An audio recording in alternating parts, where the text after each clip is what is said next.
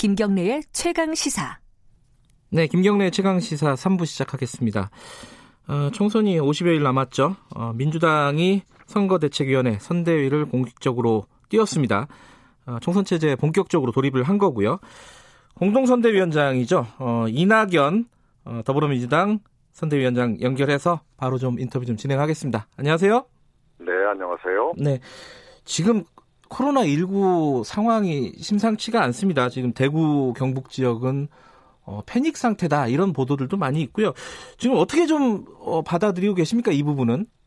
네, 네, 저도 걱정을 하고 있고요. 네. 또 대구 경북을 포함한 국민들의 걱정을 충분히 이해합니다. 네. 네, 그, 럼에도 불구하고 어, 국민 개개인이 안전 수칙을 지키시면서 네. 어, 생활하시는 것 어, 그것이 가장 좋은 방법이라고 생각하고요. 네. 어, 정부도 어, 최선을 다하고 있으리라 믿습니다. 네. 어, 야당 뭐 특히 지금 미래통합당이죠. 황교안 대표 같은 경우에는 어, 지금 정부가 책임지지도 못할 낙관론으로 일관을 했다. 우리가 속았다. 이렇게 지금 반응을 하고 있어요. 이거 어떻게 생각을 해야 됩니까? 네, 그 안전 수칙을 지키시라고 하는 것 정부가 예. 일관되게 그 말씀을 해드렸고요. 예. 네, 그리고 과도한 불안감을 증폭시키는 것이 네. 사태의 해결에 도움이 되지 않습니다. 네. 네, 그런 그런 어, 입장을 정부가 견지해 왔다고 저는 보고 있습니다. 네. 지금 이 코로나 19 때문에 선거 운동도 쉽지 않으시죠? 여기저기 악수하는 거 이런 것도, 그죠? 음, 당연히 조심스럽고요. 예. 선거 선거 운동 방식에서도 어, 그런 고려가 있어야 한다고 생각하고 있습니다. 그, 그런 얘기가 돌았어요. 그 확진자가 다녀갔던 종로 쪽에요. 네. 복지원을 방문하셔가지고 감염 우려가 있다. 예. 이게, 이거 어떻게 된 얘기예요? 어, 그 확진자가 나온 건 한참 뒤였는데요. 네. 어, 1일에 복지관을 폐쇄했었지요. 네. 그리고 3일에 복지관을 소독을 했고요. 네. 그리고 제가 6일에 방문을 했었습니다. 네.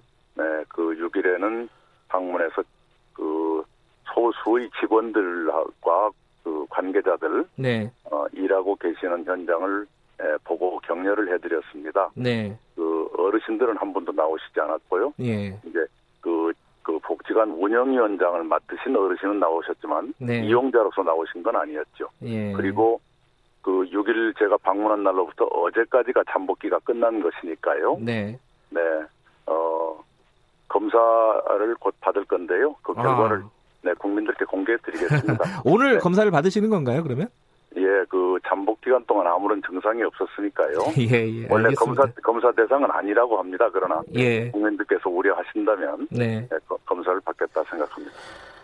아, 지 대구 경북 지역에서요. 어, 중앙 정부의 지원을 간절하게 원한다. 뭐 이런 얘기들이 계속 나오고 있습니다. 이거 어떻게 조치를 해야 된다고 보십니까? 음, 당연히 최대한의 지원을 해드려야 하고요. 네. 그리고 필요하다면 추경 편성도 어, 준비해야 된다고 생각합니다. 예. 어, 야, 야당 지도자들께서는 네. 세금 세금 쓰지 말라고 하시던데 네. 세금은 세금은 이럴 때 쓰는 겁니다. 음.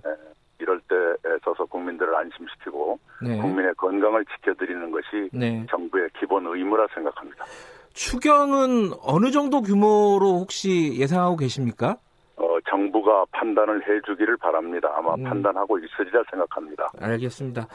어, 당 얘기부터 좀 여쭤보고요. 종로구 선거구 얘기도 좀 여쭤보겠습니다. 당 얘기는 어, 지금 좀 전에 저희들이 이제 관련 얘기를 나눴었는데 어, 금태섭 의원 지역구 어, 네. 지금 어, 김남국 변호사가 공천 신청을 하지 않았습니까? 이게 정리를 오늘 한다 그러는데 일부 언론에서는 어, 김남국 변호사를 다른 지역구로 보낸다 이런 얘기도 나오고 있습니다. 어떻게 정리되는 겁니까? 음, 정리의 방법은 네. 당에서 어, 잘 연구를 했을 거고요. 네, 네, 본인들과도 상의가 있었으리라 생각합니다. 네. 에, 오래가지 않아서 저 말끔하게 정리될 것으로 보고 있습니다. 어, 오늘 중에 결정이 되나요? 음, 오늘 뭐 그렇게 많이 에, 늦춰서는 안 되겠죠. 네, 처음부터 이런 일이 당의 생각에서 빚어진 것은 아니었고요. 예, 어, 한두 분 관계된 그쪽 그쪽하고 관계된 분들의 어, 의견에서 시작된 것 같은데요. 네, 어, 그러나 어, 이렇게까지 에, 예, 갈 일은 아니었죠. 음. 네, 다행히 정리가 되고 있으니까요. 예. 아니, 이해찬 그 선대위원장이 두 사람 다 어, 쓸모가 있는 그 인재다 이런 취지로 얘기를 했어요. 그렇다는 말은 다른 지역구로 보낸다는 얘기로 받아들일 수 있는 거 아닐까요? 그러니까요. 어, 예. 그런 것은 기자들께서 해석하시고요. 알겠습니다. 저한테 저한테 진술을 강요하지 마시고. 네. 알겠습니다. 그 조국 대 반조국 이런 구도가 연출이 되고 그렇게 해석하는 사람들이 많이 있습니다. 이거는 민주당 입장에서는 좀 곤혹스러운 부분 아닌가요? 아니 그러니까 정리된다는 것, 예. 어, 정리한다는 것, 네. 에 모든 것이 다 포함되어 있는 것이지요. 예. 어, 방금 김경래 기자께서도 오늘 중에 정리되느냐 그러시는데 네. 자꾸 그걸 물어보시는 건 앞뒤가 안 맞죠. 예. 정리가 된다는 건 다 그런 뜻 아니겠습니까? 예. 빠른 시일 안에 정리할 예정이다. 이런 말씀이시네요. 그죠? 네, 네, 빠른 시일이 아니라 빠른 시간. 빠른 시간. 아, 그럼 네. 오늘 중이네요. 그죠? 네. 알겠습니다. 어, 지금 야당에서 그 얘기를 했습니다. 심재철 원내대표가 이 이번 총선에서 승리하면 탄핵을 추진하겠다. 이거 어떻게 받아들이고 계십니까? 네, 이 국가가 위중한 상황에 놓여 있는데 네. 국민들을 불안케 하고 네. 국가를 혼란에 빠뜨릴 수 있는 에, 무책임한 발상이라 생각합니다. 무책임하다. 네, 음. 책임 있게 에, 국정에 임하는 것이 네. 여당이건 야당이건 모두에 네. 필요한 에, 의무다 이렇게 저는 보고 있습니다. 그 미래한국당, 아, 미래통합당 같은 경우에는 이제 위성정당이 있지 않습니까? 그래가지고 일당이 될 가능성이 높기 때문에 이런 얘기가 나오는 거 아니냐. 이렇게 해석을 하는 쪽이 있더라고요. 이 선거에 대한 전망은 어떻게 보세요? 선거 전망은 평론가들이 하실 일이고요. 네. 저희들 저희들로서는 한 석이라도 더 위해서 네. 최선을 다하는 일밖에 없습니다. 예. 최근에 민주당의 분위기, 흐름이 좋지 않다. 조금 전에 이제 평론가가 그렇게 짚었는데, 예를 들어 뭐 임미리 교수 그 칼럼 고발 취약건 이런 것들부터 해서 어, 최근에 강서 갑 지역구 논란 어, 이런 분위기에 대한 위기감 당내에 좀 있나요? 어, 당연히 있고요. 그리고 네. 선거도 그렇고 일반의 에, 국정도 그러하고 네. 악재가 악재가 없으면 좋지만 네. 악재는 일정하게 늘 있습니다. 네. 악재 자체가 어, 어, 신뢰를 떨어뜨리는 경우도 있지만 악재에 어떻게 대처하느냐, 네. 악재를 어떻게 관리하느냐에 따라서는 신뢰가 오히려 올라가는 경우도 있습니다. 네. 예, 저희들은 어, 그런 악재가 생기지 않도록 노력하겠지만 네. 악재가 생기면 즉각 즉각 대처해서 최선의 방법으로 어, 악재를 해결하고 관리해 갈 것입니다. 네. 그 악재에 대한 관리가 좀 부족한 거 아니냐가 이제 어 그런 지적입니다. 지금 말씀하셨듯이 관리가 중요한데 관리가 잘 안 되고 있다. 예. 네, 아까 어, 임아무개 교수님 건도 예. 바로 하루 만에 제가 고발 취하가 되도록 당에 요청을 드렸고 또 그대로 됐습니다. 네. 예, 그리고 사과 문제가 쟁점이 됐을 때도 저는 예, 국민께 미안합니다 하는 말씀을 드려서 네. 어, 사- 사태를 진정시킨 바가 있는데요. 예. 예, 그렇게 어, 시간 지체하지 않고 네. 어, 악재를 끊어주는 노력이 필요하다고 생각합니다. 알겠습니다. 당 선대위원장으로서요. 지금 PK 얘기, TK 얘기, 얘기 많이 나오고 있습니다. 근데 이제 그 미래통합당 같은 경우에는 이쪽에 물갈이를 많이 하면서 쇄신의 모습을 보여주겠다. 이게 전략인 것 같은데 이쪽 TK, PK 상대적으로 좀 어, 열세로 분석하는 쪽이 많이 있습니다. 어떻게 저 선거 전략이나 이런 것들은 세우고 계신가요? 네, 우선은 어, 선거 시기라 해서 네, 선거의 승부에만 몰두하는 것은 옳지가 않습니다. 네, 정부 여당으로서 할 일을 해가면서 네. 어, 선거에 임하는 것이 옳다고 생각합니다. 음. 네, 승, 승부의 문제는 제가 그렇게 깊게 들여다보고 있지 않습니다. 아, 그래도 이제 좀 기본적인 전략이라든가 이런 것들은 있을 수밖에 없지 않습니까? 현실적으로? 최선을 다하는 것이죠. 아. 에, 국민, 에, 그 그쪽 주민들의 에, 신뢰를 얻도록 노력하는 것, 네. 에, 그리고 생활에서 정부 여당이 노력하는 것, 음. 어, 이런 것 이외의 무슨 승부를 위한 또 다른 음, 무슨 어, 이상한 일 네. 에, 그런 것은 생각하고 있지 않습니다. 아하. 그럼 뭐 당연히 예컨대 어, 지금 미래통합당 같은 경우에는 위성 정당으로 상당수의 어, 비례 의석을 차지할 것으로 지금 뭐 예상하는 쪽이 많지 않습니까? 뭐 그런 것들은 당연히 고려하고 있지 않으시겠네요, 그죠? 에, 그것 자체가 대단히 에, 비정상적인 일이지요. 네. 네, 그 점을 안타깝게 생각합니다. 예. 검찰 얘기도 하나 잠깐 여쭤볼게요. 지금 추미애 법무부 장관하고 검찰 쪽이 그 뭐 기소권, 수사권 뭐 이런 것들을 두고 많이 갈등을 겪고 있습니다. 이런 것들은 선거의 악재일 것 같은데 여기에 대한 의견은 어떠세요?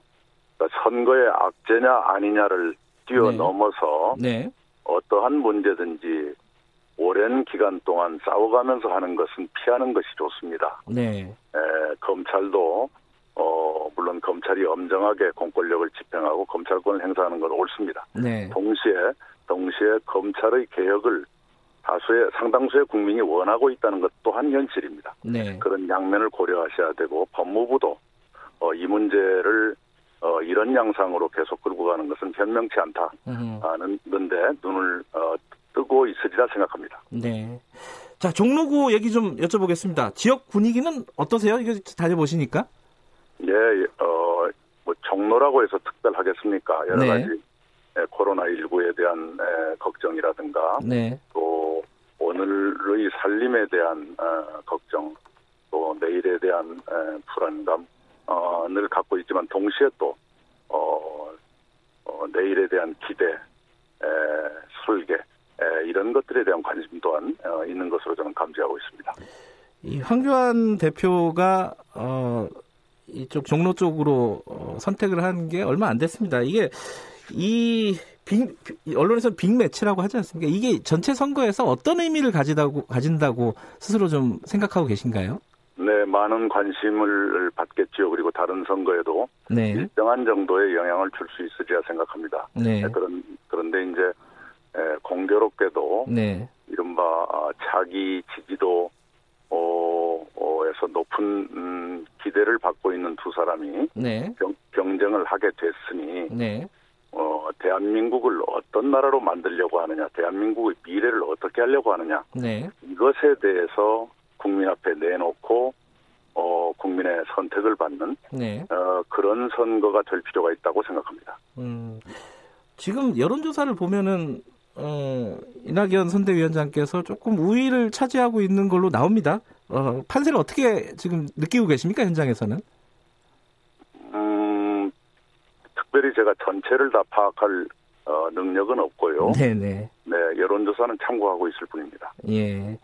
뭐 저기 어 뭐랄까 낙관하고 계시거나 뭐 아니면 긴장하고 계시거나 뭐 이런 어떤 평가를 해주실 수는 없나요? 당연, 당연히 저는 긴장하고 있습니다. 긴장하고 계신가요? 음, 네. 아니 그 황교안 대표가 지더라도 얼마 어, 표 차이가 안 날 것이다라고 예측을 하는 사람들 있는 것 같아요. 이 부분은 네. 어떻게 보세요? 그리고 뭐 상대가 보시는 것에 대해서까지 제가 예, 논평을 해야 되나요? 어, 아니 이제 네. 나중에 이제 결국은 어, 황교안 대표 쪽 그 보수 쪽도 결집을 해서 큰 차이가 안 나지 않겠냐 지금 여론조사보다는 이렇게 생각하는 쪽도 있더라고요. 네, 당연히 종로는 어, 굉장히 격렬한 어, 경쟁이 되리라고 생각합니다. 예. 어, 총선 후보로서 이낙연의 경쟁력은 이거다 이렇게 좀 말씀을 해주신다면요? 예, 저는 어, 이 일을 했고 좋은 결과를 얻은 경험을 가지고 있습니다. 조류독감 문재인 정부 출범 직전의 겨울에 3,800만 마리의 닭과 오리를 살처분했지만 네. 지난 2년 동안 닭과 오리 살처분이 한 마리도 없었습니다. 음, 2018년 메르스 인명피해 한 명도 없이 막아냈습니다. 네.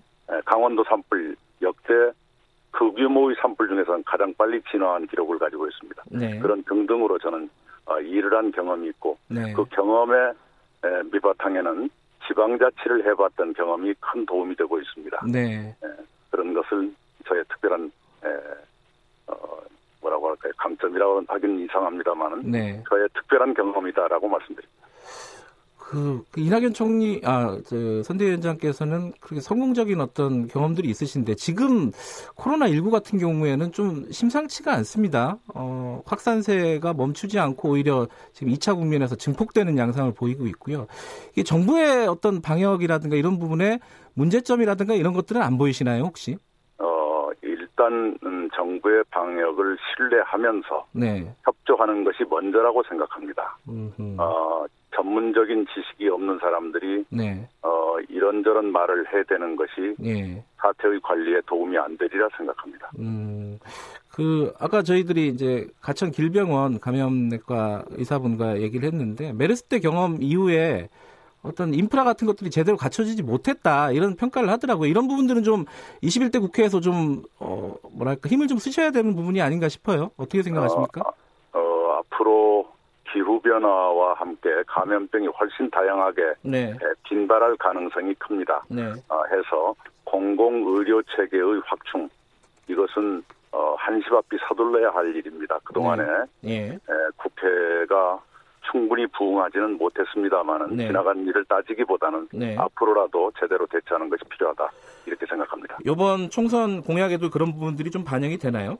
네, 그래야 되겠죠. 네, 알겠습니다. 오늘 여기까지 듣겠습니다. 고맙습니다. 네, 감사합니다. 김경래 최강 시사 듣고 계신 지금 시각은 어, 8시 46분입니다.